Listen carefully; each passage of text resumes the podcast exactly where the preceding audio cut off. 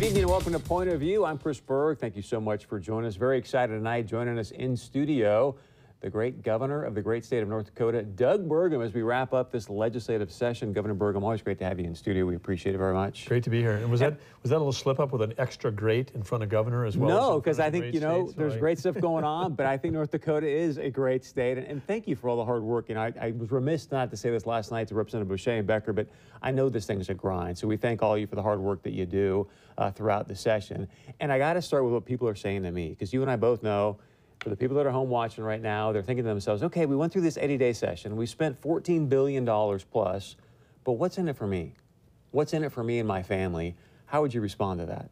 Well, let me uh, just start with the 14 billion uh, off the top because I think that, that that number is kind of an eye-popping number for North Dakota. But a couple of things about that. One is just one session ago we started counting uh, tuition and donations of higher education into that number. So it's one of the reasons why it's popped. I mean, there's 2.3 billion dollars that have aren't taxes paid by the citizens. Uh, it's tuition paid by students. It's donors giving to a university that gets lumped in there, and then the legislature gives them the authority to receive that money and spend it. So that moves that number up artificially by a couple billion dollars. So, So we're where actually you where you line item that that number? Because when I look at the numbers, there's more money that was spent in the general fund than last session. Maybe not 2013-15, but it's those special funds that it's like two billion dollars more. Is that where they're being hid? As I would say. Well, I wouldn't say hid, but I'm just saying that you know whether it's uh, you know federal matches, federal funds, you pay a fee to you know game and fish uh, that comes in that matches some federal monies for conservation. All that ends up in the overall spending. But the place to really focus for citizens is you know how are we doing on the general fund, and the general fund uh, we're two billion dollars below our peak, which was uh, two sessions ago. We're still a billion below uh, where we started when we took office, which was, you know, we went from 6 billion down to 4.3 and now we're back up to 4.8, but that's 2 billion below the 6.8. So what's in it for North Dakotans is we're actually running a more efficient government now than we were a few years ago. So that's key. But then the other the other thing what's in it is is we were able to fund our priorities. So long-term care got an increase, teacher salaries got an increase, uh, state employees got an increase. Uh, you know the the things that people uh, you know would care about on their normal you know go to school, interact with the state. Uh, we've we've got uh, good funding for that, but we're also taking cost out through efficiencies that allowed us to reinvest uh, back in again. So and we and we didn't raise taxes. And so if you say we funded our priorities, we made some strategic investments. Uh, and we didn't raise taxes. That's what's in it for North Dakotans. So, and I guess priorities are going to be dependent on who you talk to, correct? Because you might say, hey, Chris, yeah, we funded certain things that are your priorities, and you say we're running a more efficient government. When I hear more efficient government, I go, okay, that's going to mean some tax breaks for me, but that really didn't happen unless I was on Social Security or military. So why not?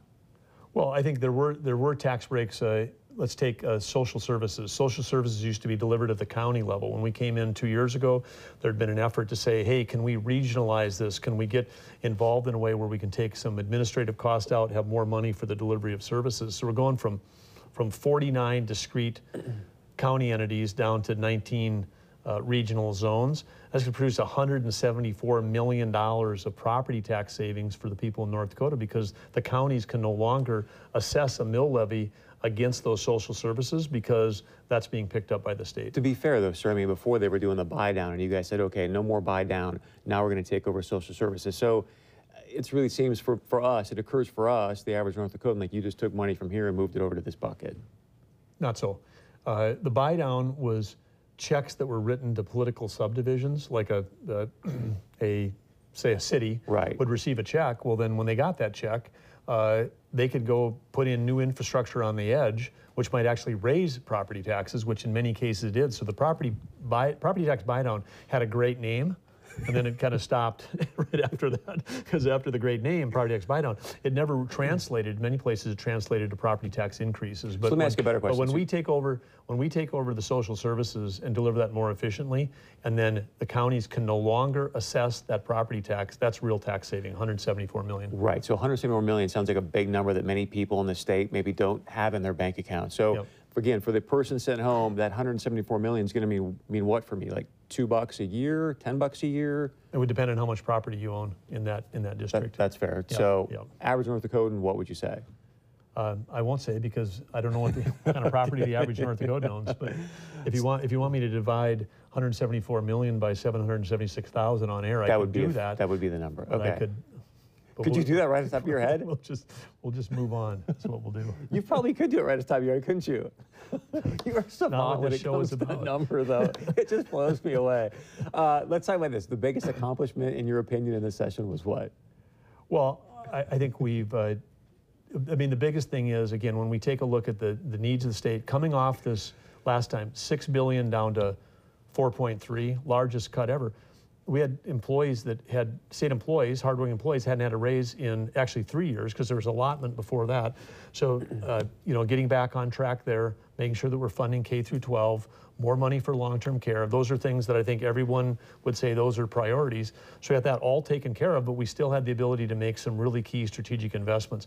$28 million going into a statewide UAS network. We're going to be the first state in the country that has mm-hmm. air traffic control for UAS. And this isn't about aviation. This is about agriculture. It's about energy. It's about pipeline safety. It's about businesses coming here because the only way they can actually experience the future will be in North Dakota because this is where you're going to want to be to ha- have that ability to fly beyond line of sight. So, so because you have to think of that air traffic controls network like a platform, like a smartphone, and then it depends what apps you put on it, and we'll be able to put all kinds of apps on top of that network for energy and agriculture that will help with precision agriculture, it'll help with our energy industry, and, and I think we're going to be the envy of every other state because they're going to say, why, how do these guys end up five or 10 years ahead of us having this network? So the, I think the biggest miss from what I'm hearing is, is people would have loved to have seen some kind of more tax relief, right? So let's talk about how this forecasting thing works within our state, because the other piece that I'm hearing is that there's a lot of money that is potentially there, but a prime example is that uh, when, when the legislature did their forecast for the legacy fund, and there was supposed to be $300 million in earnings there, and all of a sudden, from some magic wand, there's only 100 there. So Right. for, for a fifth grader, explain to me So it's not supposed to be there, it actually is there. I mean, there is, Thank there you. is There's- money that's there. there's 300 million there, but we Could are be more like 450 or 500 actually. But we are being communicated from this document, from the forecasting document, that there's only 100 million there, correct? yes. So but that's the magic wand part. Because for me, you just said, hey, Chris, 174 million divided by 700,000 could be good relief. Well, another 350 million, if you take the 450 minus the 100 we just talked about, that could be great relief too. But magically, it, I don't know where it goes. Yeah, but I wouldn't, I wouldn't call them, it's not magical or magic wand that, that artificial, be arti- artificially, artificially understating revenues. I think one of the things that we have as elected officials is a responsibility to be transparent, whether, whether it's two years ago when the situation was dire or whether now where the economy is strong. And by the way, thank you to the oil industry, the oil and gas industry, the energy partners. They invested in lowering their break-even point during the downturn. Yes. And then because of that, production is up. Prices are up a little. Production is up to, we were 1.4 million barrels a day, record in December and January. And how did that happen? It happened because the private sector kept on investing to lower their break even point. And it's not, so it's like we, we talk about revenue. People say, oh, the price of oil might go down again. Yes, it goes up and down. It's a commodity. But the amount of production we have, it's like we've taken it to another step level. It's like suddenly we're out of doing 25 bushel wheat. Now we're doing 40 bushel wheat, and we're getting 40 bushels every year. And next year we're going to get 45 and 50 because the production keeps going. But up. again, I want to translate that back to our dinner tables for the people sitting at home. And so, just for clarity, so what I'm hearing you suggest is that, Chris, you've got legislators that are knowing that there's actually more money that's going to be available, but they're not giving you accurate forecasting numbers, and they're doing this purposely. Why?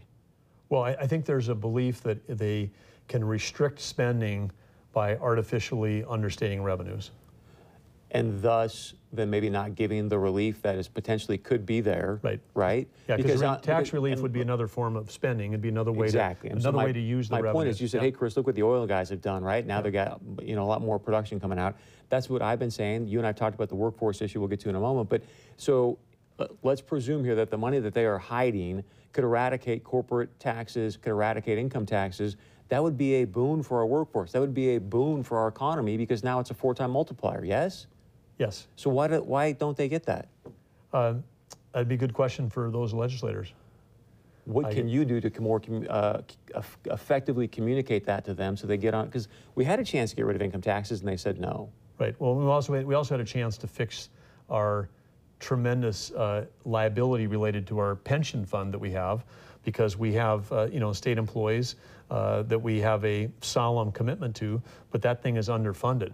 And we have an opportunity to, uh, if you kick that can down the road, it only costs taxpayers more. The longer you wait to fix a pension fund problem, the more it costs money. And so there are things like that, like tax relief and like fixing a pension fund.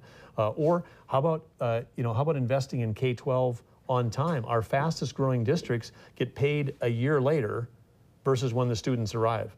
And so, you know, right here, whether it's, I call it the three W's, uh, Watford, City, Williston, and West Fargo, which I like to call West Metro because it includes Yep. Horace, Harwood, a chunk of Fargo, and West Fargo. West Fargo added 460 students last year, this current year, 460 new students. We have 100 school districts that only have 250 students or less. So they like added, the, they added the student count of like two school districts, and then we don't pay them anything. And, and this goes back to workforce because if someone's thinking about a family moving to North Dakota, they may not even get over here and meet a realtor or go, this is a great place to live. They'll go online and Google the school district and So, go, so help me understand this, and I, and I want to get back to something in a moment. But so you, let's go to the education piece. I'm I'm hearing that in Williston, you've got kids that are being taught in closets. The opportunity to do on-time funding was up this session, and it didn't go through. Correct? right. Well, So- it came right down to last Friday uh, in a conference committee, four votes to two. Uh, and, uh, you know, was, didn't, it need, you need, you need to have two votes from each chamber. So they had three from the Senate and one from the House. They came up one vote short I don't mean of us having on-time. Interrupt you. Here's, here's Sure. my point: is that I'm a legislator, okay, and I'm in I'm in Fargo, let's say, and I know that in Williston they're being taught in closets. Uh, I'm going to have to put up the the money at some point, whether it's now or 12 months from now. Correct? Right. So if I'm if I'm sitting here and I see there's kids in Williston being taught in closets, and I know I need workforce, I guess what I'm trying to get at is what's missing for the legislators to go, yeah, that's a good idea. We should probably do on-time funding. Like, why isn't that happening? Yeah, that, I'm, I'm mystified when we, when we have the money, because that doesn't grow government. It's a commitment we have to make that student payment. We're just making it on time versus later. And on the flip side, uh, we actually added more subsidies for the, for the schools that are shrinking. Uh, and so we spent about $50 million uh, this biennium on schools that have declining enrollment. Wait, wait, wait. I, I want to make sure. So you're telling me that we have West Fargo, Watford City, Williston growing at rapid rates. We're not getting them on-time funding, but schools that have got declining population, we gave them more money? Yes, and they, they, there's a safety net where they have been getting paid at whatever they got in 2013.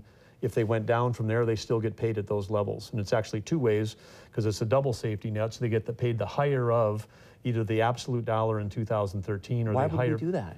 Uh, Again, good question for legislators Okay. uh, to have that, but we're, uh, we, we're paying for students that aren't there, and then we're not paying for the ones that are. That's the simple thing, and I think it takes, uh, it, it will, it will take a collective effort by everybody. Uh, and I, and there is in the legislation, there was uh, legislation passed in the K-12 omnibus bill. There was some great work. There were some courageous legislators. There is a, a roadmap in there for over the next six years to get the declining schools onto the formula, meaning off the subsidies, and there is a roadmap to get the uh, schools that Growing schools, growing schools onto the on-time funding. But the question you'd ask yourself: so if we have that kind of political courage to do it over six years, but if the money exists today, then why not at least take care of the on-time funding? And I know I put the onus on you, so I'm going to put the onus on us, the people of North Dakota. What can we be doing to have more transparency with our legislators so that if, if there is 350 million or a billion or whatever that's getting put in all these pockets, that we can go, wait a second, we want that money either invested by tax relief or some way, shape, or form rather than sitting in these little piggy banks. Well, we, two years ago was the first time where we came up with two forecasts. There's a legislative forecast and an executive forecast. And from the executive standpoint, uh, we're working to be as transparent. We've invested in our transparency website. So we encourage people to go to Office of Management Budget, uh, OMB website, uh, all the transparency and just, you know, keep yourself informed about that because we're in a very strong financial position as a state. And whether it's fixing pension fund, doing on-time funding, uh, or uh, you know gaining more competitive in terms of how we attract workforce whether that's with uh, tax incentive you know lowering our taxes to do that. There's a lot of different options that we have and because we're just we're we we should all wake up with gratitude every day because of the strong position I want to is one in. more thing on education. I want to move on, but uh, as you know, you've got a friendship with Bill Gates. He's got a great program working with education, and he's done a lot of research on this. He says, "Hey, the one variable that can have the single greatest impact on students is having an outstanding teacher." Mm-hmm. According to North Dakota United, we right now are 35th in the country in teacher pay. I can't get on board with that. I guess I want to just give you a chance to react to that. What should we be? Should we be paying teachers more money? Well, that, that's a, uh, a lower number on the chart than I thought uh, we were, because Yeah. I think on another, another analysis, if you take a look at a, analyze what a teacher makes relative to someone with a BA degree, uh, you know, in the state with cost of living, we're in, in number seven, we're in the top 10.